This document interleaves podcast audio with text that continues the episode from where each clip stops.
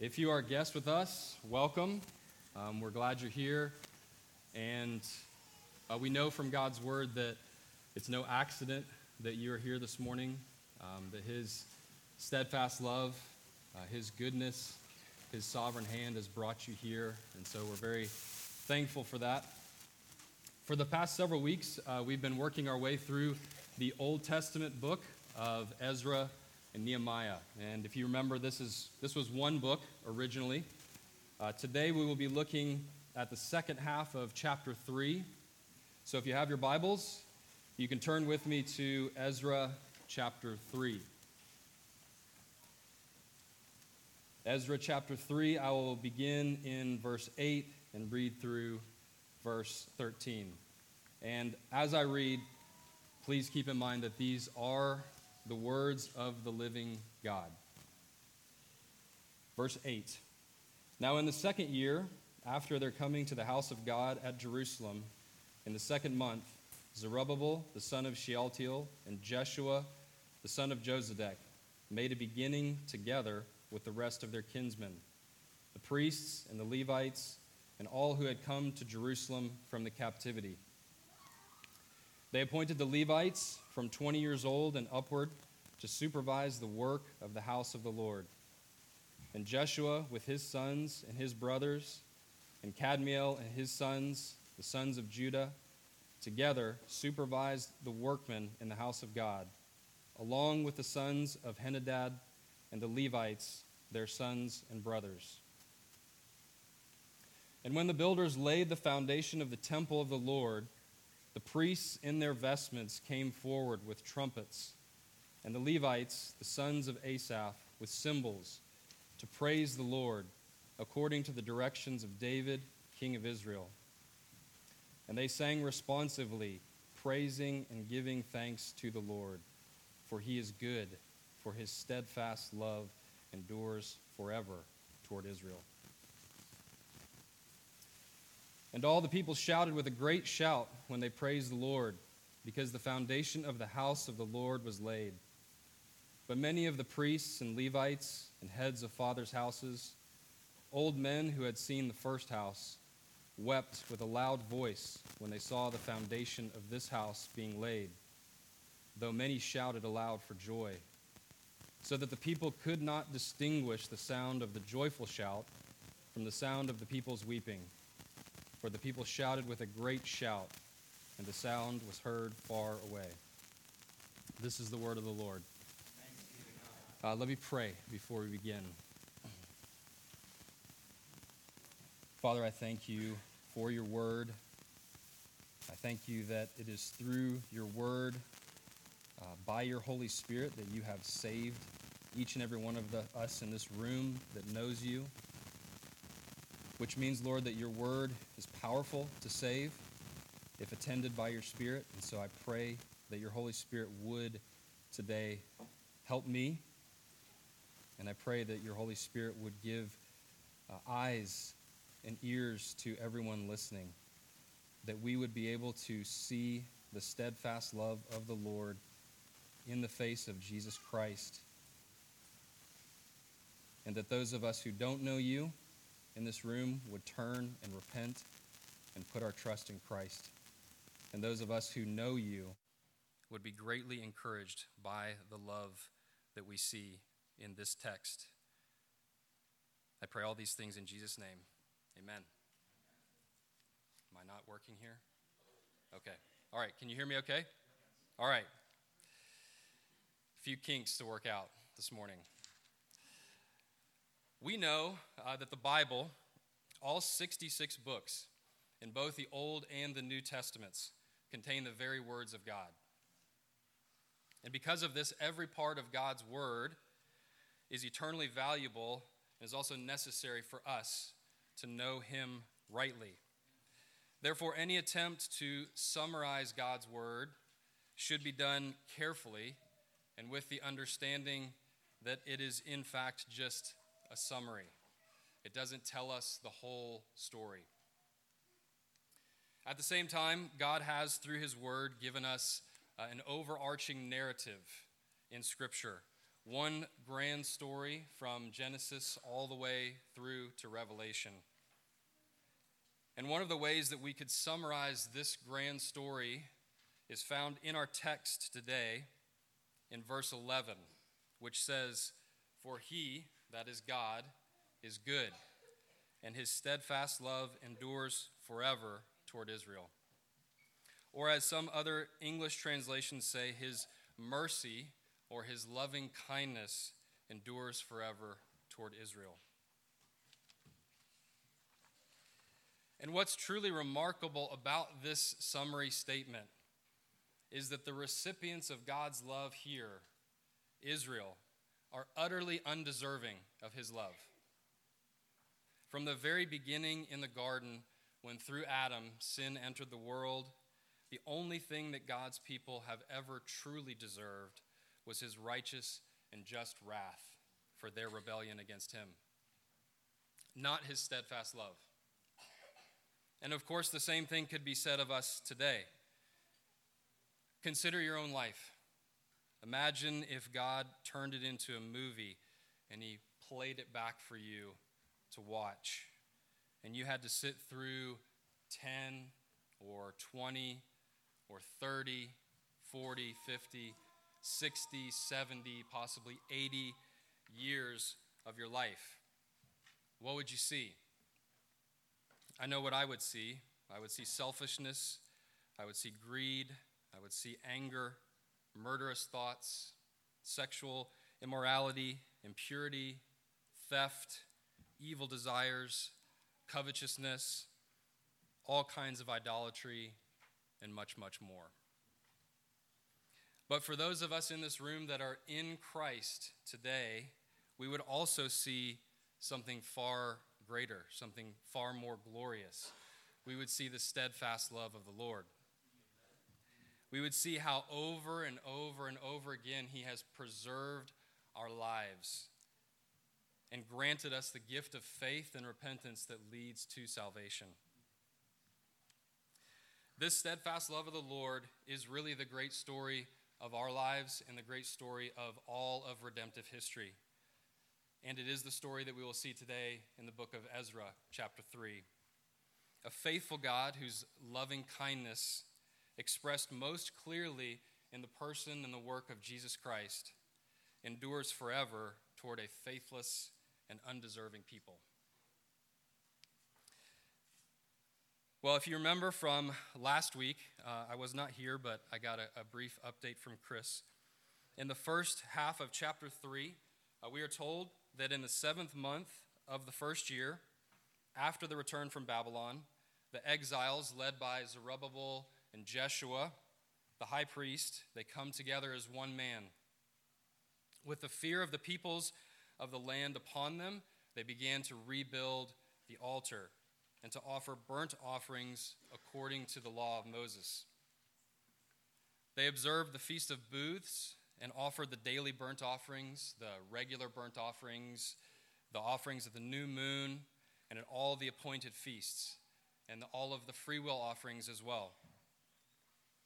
So, worship of God had been resumed, if you will, after the exile, but only in part, because the foundation of the temple had not yet been laid.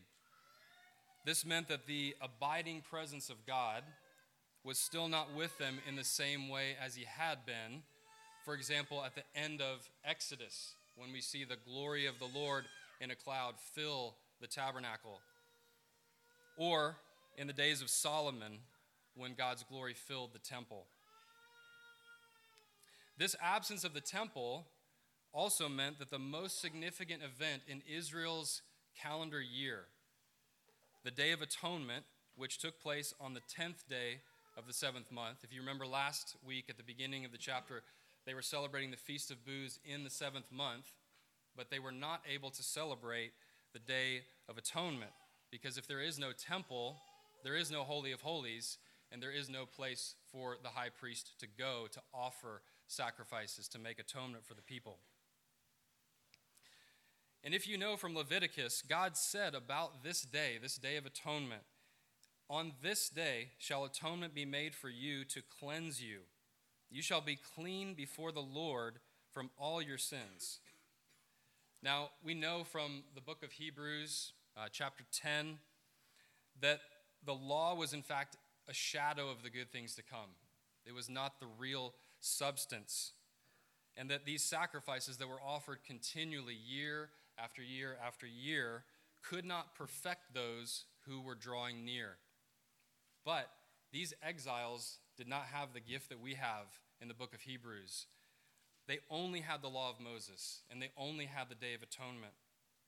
And they could not celebrate this in the first day of the seventh month.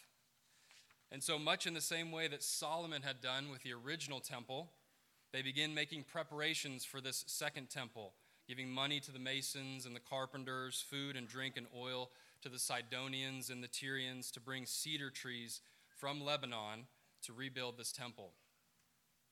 And this is where we pick up this morning in verse 8 of Ezra chapter 3. It's roughly seven months later. Remember, they were in the seventh month of the first year. Now they're in the second year of their coming to the house of God at Jerusalem. In the second month, Zerubbabel the son of Shealtiel and Jeshua the son of Josedek and the rest of their brothers, the priests and the Levites, all of them have come from captivity to Jerusalem to make a beginning, is the version that I have here.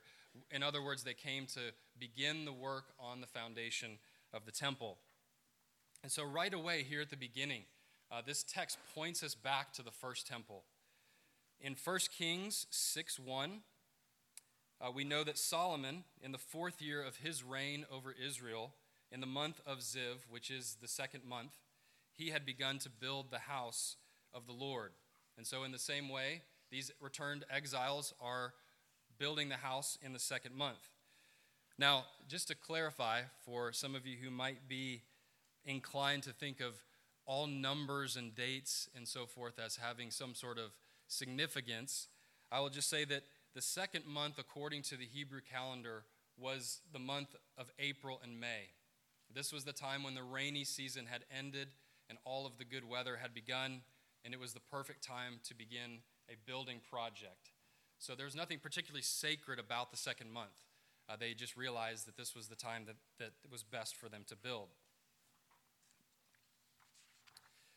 Uh, but here in verse 8, this also indicates that Zerubbabel the son of Shealtiel and Jeshua are still leading their kinsmen, the priests, the Levites, and the other exiles, as they take this next step in the rebuilding process. And these two men are very important figures in the book of Ezra and Nehemiah, and in fact, in the whole of Scripture. Uh, they are important figures. And they would have reminded the people, these two men, of God's goodness and his enduring loving kindness to them. So the mere presence of these men already points us to verse 11 that God is good and his steadfast love endures forever towards Israel. Now, what do I mean by that? How did their presence show the steadfast love of the Lord? Well, Jeshua, we know he was the high priest, which meant that Israel still had a priestly representative to stand between them and God. They still had a mediator on their behalf. And we know from the beginning of the book of Ezra that it was God who had stirred up the hearts of all of these exiles. So God himself had made sure that Jeshua would come with these exiles and show these exiles that I have not forgotten you. There is a mediator here. He will be able to go into the Holy of Holies and make atonement for you and the other Israelites. And we know that Zerubbabel, although he was not an official king, he was in the line of David. And his presence at the temple also would have reminded these Israelites of the covenant that God made with David when he said, I will make sure that your kingdom will be established forever. You will never lack a man on the throne. And so Zerubbabel and Jeshua were, in a sense, living proof of God's steadfast love and his goodness to the people of Israel. They, all they would have to do was look, and there they would see steadfast love of the Lord, the goodness of God right here in the presence of these two men. Now, in the second half of verse 8 uh, through verse 10, just as they did in, at the beginning of chapter 3, these returned exiles, they are careful to do what is written in the law of Moses. First, they appoint Levites from 20 years old and upward to supervise the work of the Lord. And this was, if you remember, what God had commanded Moses in Numbers chapter 3 when he told Moses to bring the tribe of the Levites near. And there were three clans at the time the Gershonites, the Merarites, and the Kohathites. And they had all been given specific responsibilities to carry out in service of the temple. At that time, in the book of Numbers, the ages of service was 30 to 50. But later in Chronicles, 1 Chronicles chapter 23, David reduces the age from 30 to 20 for those who would be ministering at the temple because they no longer had to carry all of the articles uh, related to the tabernacle. So you work this out, but it seems like those who were 30 and over would have been stronger than those who were younger than 30. But I'll, I'll let you uh, work that out yourselves. Uh, after the foundation of the temple of the Lord, and so, and so, after the foundation of the temple of the Lord is completed, uh, they, in accordance with the directions of King David, they come forward with trumpets and cymbals, the sons of Asaph, to praise the Lord. So they appointed Levites in accordance with what David had told them. They come now with cymbals and trumpets, the sons of Asaph, in the same way that David had instructed them earlier in Chronicles, 1 Chronicles 25. So, like last week, and I, and I believe Chris referenced this, our text today reveals a serious concern on the part of the exiles, these returned exiles, to do things according to the law of the Lord. They were serious about it. The years of exile in Babylon were most definitely still fresh in their memories. And they were very aware that they had been sent into exile because of their sin because they had forsaken the covenant of, their, of the Lord, their God, and they had bowed down to other gods and served them. And they did not want to walk this same path of destruction again. This is why later on we will see in the book, when Ezra discovers that the Israelites have sinned by intermarrying with the pagan nations, he tears his clothing, he pulls hair from his head and his beard Nehemiah also acts similarly when he discovers that Israel has sinned, except in his case, he actually rips out the hair of other people, curses them, and beats them. True pastor's heart, right there. So, obviously, we would not want to imitate the, the, the, violence that Nehemiah carried out against his people, but we see the zeal of Nehemiah. We see the zeal of Ezra. We see the zeal of these returned exiles.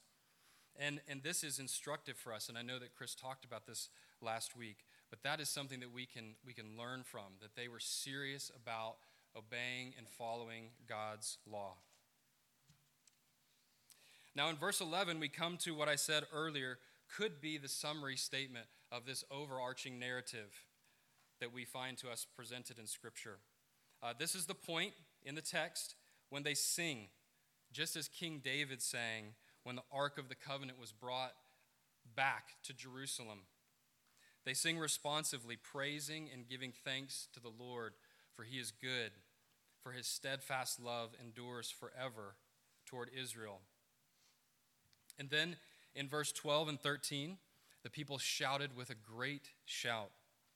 But many, we are told here, of the priests and the Levites and heads of fathers' houses the old men who had seen the first temple of the Lord, they wept with a loud voice when they saw the foundation being laid.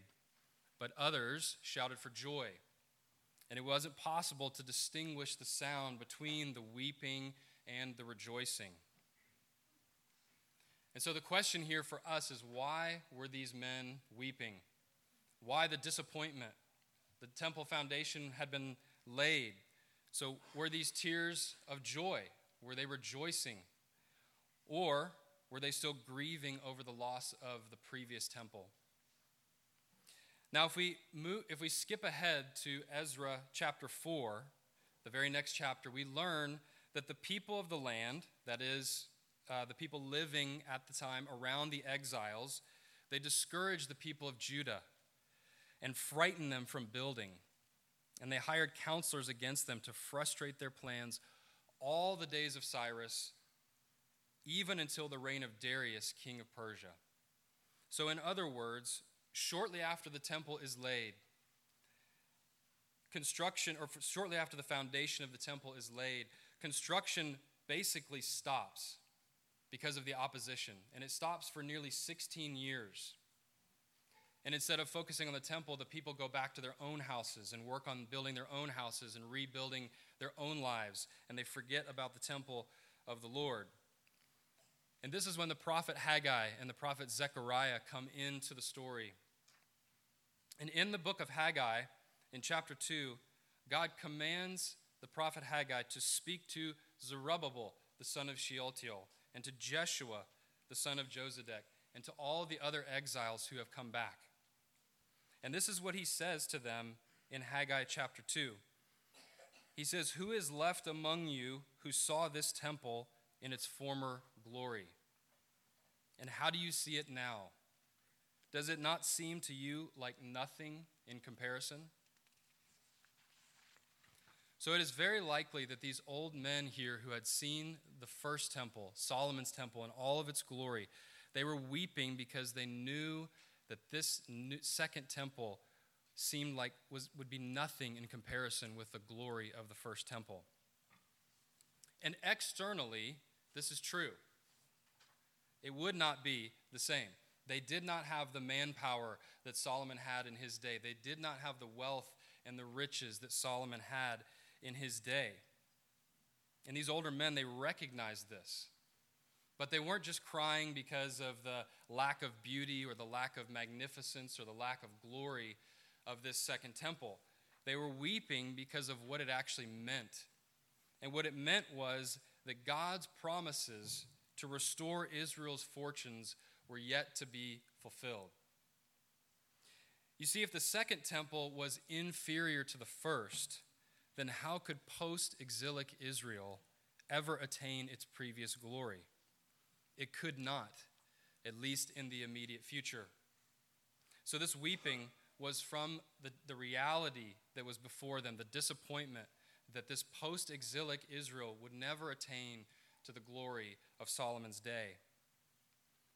Now, in terms of the book of Ezra and Nehemiah, uh, this brief scene here that we see, this mixing of sadness and joy at the laying of the foundation of the temple is really somewhat of a foreshadowing for what we will see in the rest of, of the book, the rest of Ezra and the rest of Nehemiah.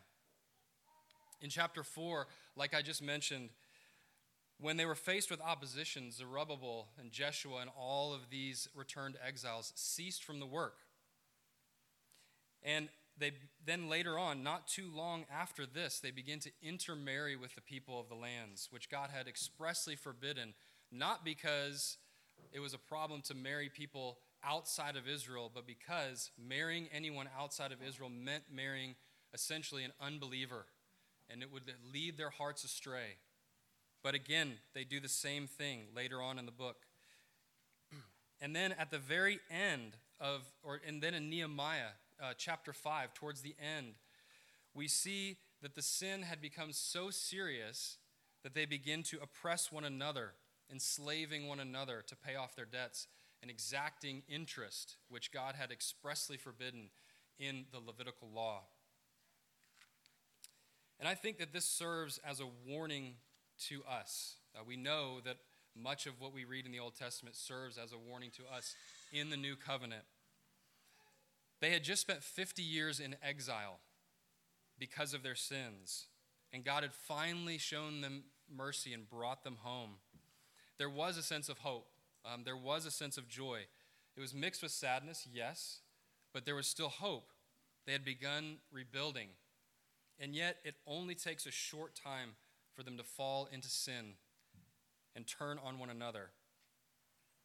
And we would be unwise to think that we are immune to the same type of sins. Uh, we would be foolish to think that it's not possible for us as a church to turn on one another.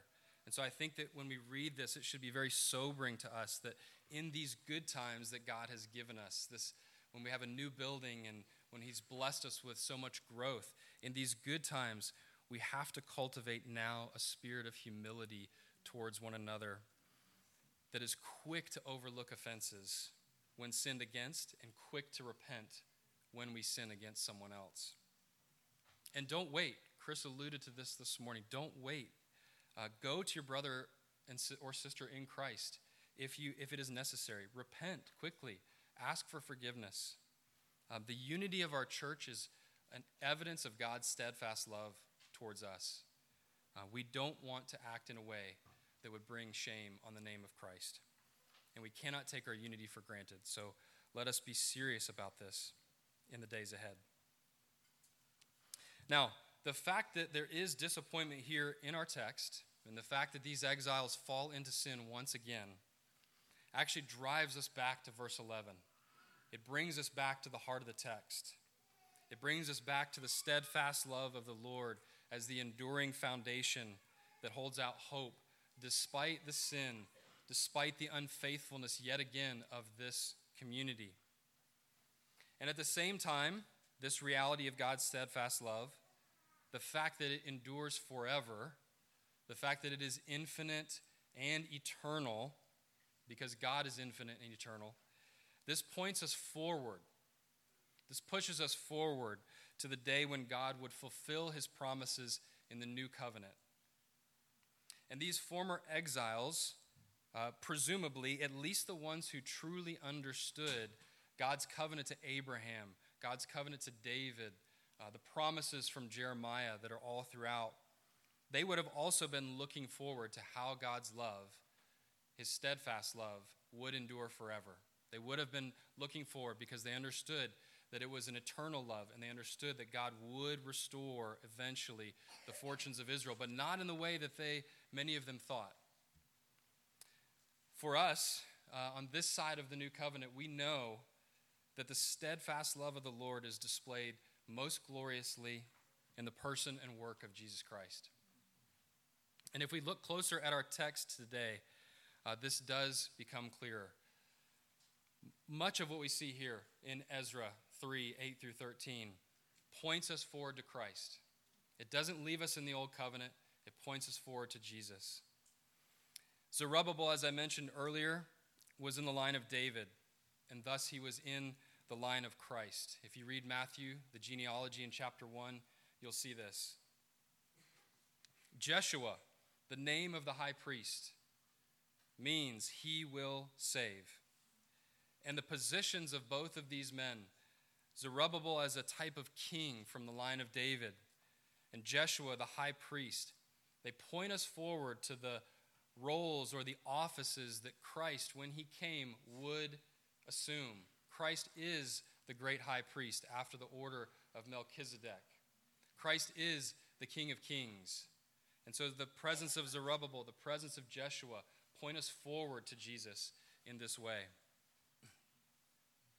Something else that points us forward is the actual Hebrew word that is used here and is translated as steadfast love.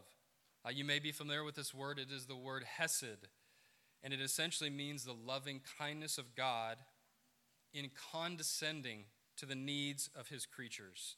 And that's the key word. It's the loving kindness of God in condescending to those who could not go up to Christ. He had to come down to us. He does this by redeeming us from enemies and troubles, by preserving life, by redeeming from sin, by keeping his covenants all of these are examples of God's hesed, his steadfast love, his loving kindness.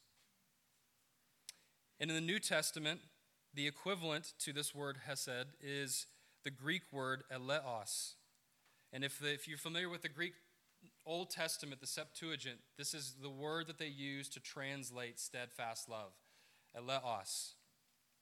Now, what is interesting about this word in the New Testament is that it essentially narrows down the definition of God's loving kindness and steadfast love to the mercy that God shows sinners, especially the mercy that He shows in providing and offering to men salvation through Jesus Christ. And that is no accident. God doesn't do accidents, He doesn't do random. So, in other words, we have a broader definition of the steadfast love of the Lord in the Old Testament, Hesed, and we have a narrower definition of this same word in the New Testament, mercy or eleos, because of the person of Jesus Christ.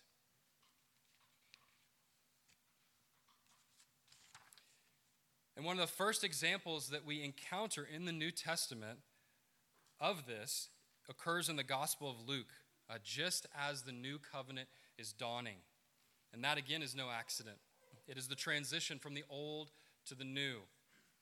If you remember in Luke chapter 1, Mary, pregnant with Jesus, she goes to visit her cousin Elizabeth, who at that time is pregnant with John the Baptist. And in Luke chapter 1, Mary breaks out in song when she sees Elizabeth. We call this the Magnificat. And then just a few verses later, Zechariah begins to prophesy. And if you pay attention to the, the language that Mary uses and the language that uh, Zechariah uses, you will see this word, mercy, this eleos, this steadfast love of the Lord, appear.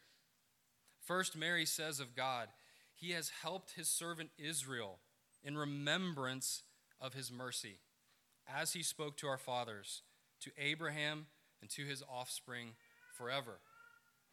And Zechariah says, Blessed be the Lord God of Israel, for he has visited and redeemed his people, and has raised up a horn of salvation for us in the house of his servant David, to show the mercy promised to our fathers. That's the steadfast love that was promised to their fathers.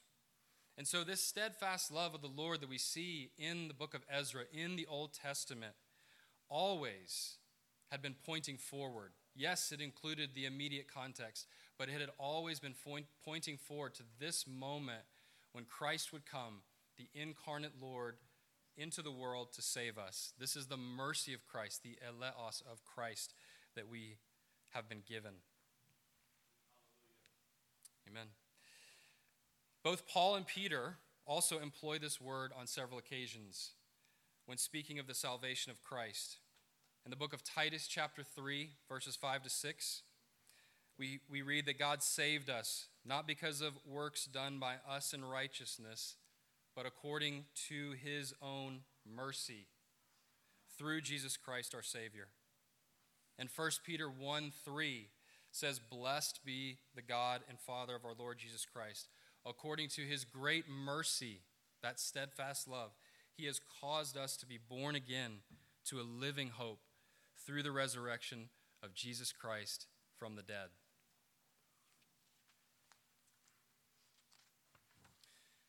Furthermore, if we go back to our text, the focus on the temple points us forward to Christ. The Gospel of John, chapter 1, verse 14 you're probably very familiar with this, says that the Word, that is Christ, became flesh and dwelt among us. And dwell, you probably know, literally means to become like a tabernacle, become like a tent, which points us forward to the temple because the temple replaced the tabernacle. And in Christ, as the tabernacle of God, if you will, we have seen his glory, John says glory as of the only Son from the Father, full of grace and truth.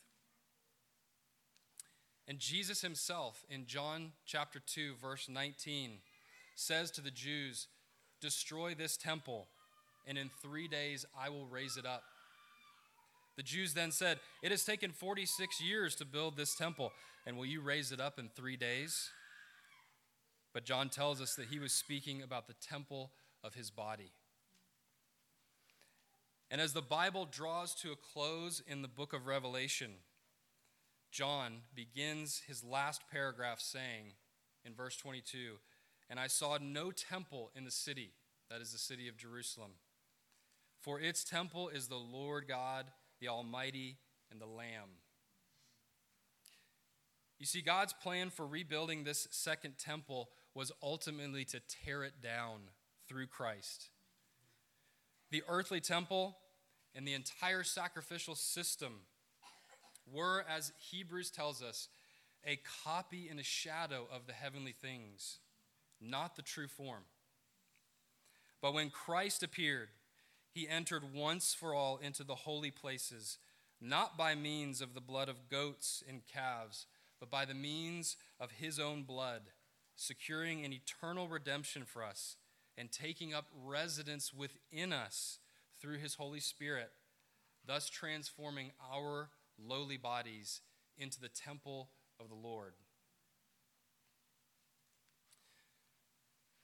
Church, when Adam and Eve rebelled against God, deserving immediate death, God showed steadfast love to them, sacrificing an animal in their place and clothing their shame. In the days of Noah, when the wickedness of man was great in the earth, God showed steadfast love to Noah and his family, bringing them safely through the flood. When Abraham was worshiping idols in Ur of the Chaldeans, God called him out according to his steadfast love, and he covenanted with Abraham, swearing by himself, since he had no one greater to swear by. When Joseph was unjustly thrown into prison, the Lord showed him steadfast love and gave him favor in the sight of the keeper of the prison. When Israel stood pinned between Pharaoh's army and the Red Sea, and they cried out, It would have been better for us to serve the Egyptians than to die in this wilderness, God rescued them.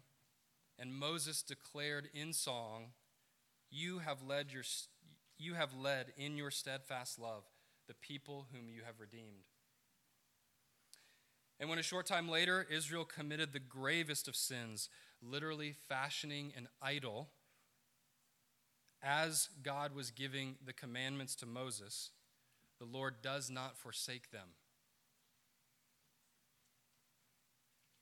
He places Moses in the cleft of a rock, and he passes before Moses in Exodus chapter 34, saying, The Lord, the Lord, a God merciful and gracious, slow to anger, and abounding in steadfast love and faithfulness, keeping steadfast love for thousands, forgiving iniquity and transgression and sin, but who will by no means clear the guilty. The Lord, because of his steadfast love, continued to lead the Israelites through the wilderness for 40 years, sending manna from heaven without fail, day after day after day. And even the sandals on their feet did not wear out after 40 years. The Lord brought down the walls of Jericho with the sound of trumpets and a shout, leading his people into the promised land. And when they went and whored after other gods and committed great sin, in his steadfast love, he sent judges to rescue them over and over and over again, despite the fact that they were only doing what was right in their own eyes. God, in his steadfast love, preserved David's life from the hand of Saul many times. He established him king over Israel, and he covenanted with him to establish the throne of David forever, knowing that David would steal another man's wife and then pile sin upon sin as he lied and he murdered to cover up his own wickedness. And God, according to his steadfast love, he sent prophet after prophet to his idolatrous people, warning them of impending judgment. But he promised them if they would humble themselves and pray and seek my face and turn from their wicked ways, then he would hear from heaven and he would forgive their sin and he would heal their land. Now we know that God eventually did this, at least to a degree, and he eventually did this completely in Christ, and he will come back again one day and finish the job. We know that. But when he did this in the book of Ezra, he stirred up the heart of Cyrus and he brought his people back from exile in fulfillment of his promise, showing steadfast love to his people. And what about you? What about us? Well, we know that you, us, we were dead in the trespasses and sins in which we once walked, following the course of this world following the prince of the power of the air, the spirit that is now at work in the sons of disobedience, among whom we all once lived in the passions of our flesh, carrying out the desires of the body and the mind. And we were by nature children of wrath, like the rest of mankind. But God, being rich in mercy, there's that word again the steadfast love of the Lord, the eleos of God, the mercy of God. God being rich in mercy, because of the great love with which He loved us, even when we were dead in our trespasses, He made us alive together with Christ. So, where does this leave us? All of this that we know about the steadfast love of the Lord. Uh, for those of you in this room who are outside of Christ, who have not turned from your sin and trusted in Christ, this steadfast love of the Lord, this mercy of God, is not yours. It does not belong to you if you have not turned and put your trust in Christ. And you cannot, and God does not pretend that it belongs to you. He does not say, Come to me however you like, and I will give you steadfast love, and I will give you mercy. He says, Only through Christ and Christ alone will you receive mercy and my steadfast love. If you have not turned from your sins, you remain under God's just and righteous wrath. I said earlier, imagine if you were to take your entire life and put it on a screen and watch as the years went by, what would you see? I am 100% sure that you would see someone who needs to be forgiven of their sins. And this will only happen in Christ. But I hope, if you are not in Christ, I hope what you have seen today is that this God is rich in mercy, and he offers it freely to those who would come to him freely to those who would turn and repent. And so while today remains today, while salvation is still possible, I would urge you to turn and put your faith in Christ. Young children, older, young adults, adults in this room, any of you who have not trusted in Christ, put your faith in Christ. His steadfast love, He holds it out to you. All you have to do is repent and turn to Him. Now, for those of us who are in Christ, who have received this steadfast love, who now walk in this newness of life, in this mercy that God has given us, I would encourage you this week to take time to reflect on the steadfast love of the Lord. Each day, as you open the Word, as you sit down to pray, reflect on the steadfast love of the Lord. Um, consider his steadfast love from the very beginning of your life all the way until today. And I would encourage you also to pray. Pray that God would help you to understand his steadfast love. In the book of Ephesians, you may, you're probably familiar with this prayer, but Paul says in Ephesians 3, he prays that they would have strength to comprehend with all the saints what is the breadth and length and height and depth, and to know the love of Christ that surpasses knowledge that you may be filled with all the fullness of God. Now, what Paul is saying here and what he understood, and I think what all of us understand, is that the knowledge of the steadfast love of the Lord, understanding, comprehending this, is beyond us. It surpasses knowledge, it surpasses our limited knowledge. And so we must cry out, we must plead with the Lord to show us his steadfast love and give us understanding of his steadfast love. So I would encourage you to do that this week. And I would also exhort you to ask God to give you opportunities and the courage to share this message with the lost around you. We have the message of reconciliation. We are ambassadors of Christ. He has entrusted this great message to us. He has not given us his steadfast love so that we could sit on it and we could keep it to ourselves. He's given us his steadfast love so that we would take this great news and we would proclaim it to those around us. So pray this week that people around you, you would have opportunities with people around you, and pray that God would give you boldness, and pray that He would give you courage, and pray that He would give you clarity to communicate this great message. Finally, be resolved again through prayer that you would never dishonor such a God as we have, who through His loving kindness has delivered us from the domain of darkness and transferred us to the kingdom of his beloved Son, in whom we have redemption, the forgiveness of sins.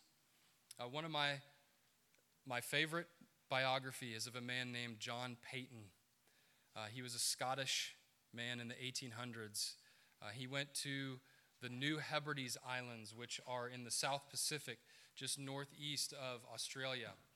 And there he worked among a cannibalistic people who a few years earlier had beaten and clubbed to death other men who had attempted to do the same thing. And John Paton talks about his father a lot in this story. And this was one of the most encouraging things that I've ever read about fatherhood was just to see his father uh, in this in his life and the impact that he had, the influence that his father had. He describes his father as daily going into this small closet that he called it. It was more like uh, I guess it would be a, a room in between the, the two rooms of the house, and he would pray. And the children knew at that moment that it was a sacred moment, and they weren't to talk and they weren't to act up because their father was praying to the Lord. And this was Paton's life growing up. And later, when he was a young man, around 18, 19 or so, he went off to school, and it was 40 miles from where he lived, and he had to walk those 40 miles. And his father went with him and walked with him for the first six miles. And Paton describes this scene. He says that him and his father, they walked along in almost unbroken silence. And he would turn occasionally to look at his father and see his lips moving in constant prayer for his son. And they finally got to the point where his father was going to say goodbye to John Paton and depart and return home and they couldn't even speak to one another because of the emotion of the moment. Paton said tears began to flow from his eyes, and he ran from his father in that moment, and he hid behind uh, a, a, small hill of, of some sorts, and he waited there until he could compose himself. Um, but as he was there, he snuck up slowly to look above the hill, and there he could see his father looking out for him, waiting for him as he walked on. And after this story, after this, this scene or this uh, situation that Paton ha- experienced, he, he wrote later, maybe 30 or 40 years later, he was writing this. He said it was vivid in his memory, even in that day. And he said that when that happened to him, that he vowed in his heart never to do anything that would dishonor such a father as he had. And that was what he did in his entire life. He always remembered that, he never forgot it.